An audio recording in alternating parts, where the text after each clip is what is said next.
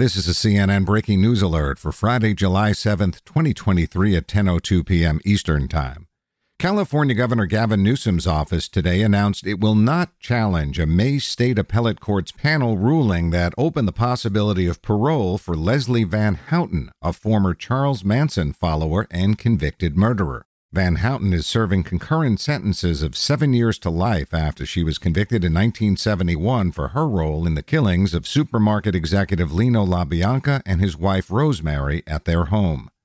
For more CNN audio news, go to cnn.com slash audio, cnn.com, or the CNN app.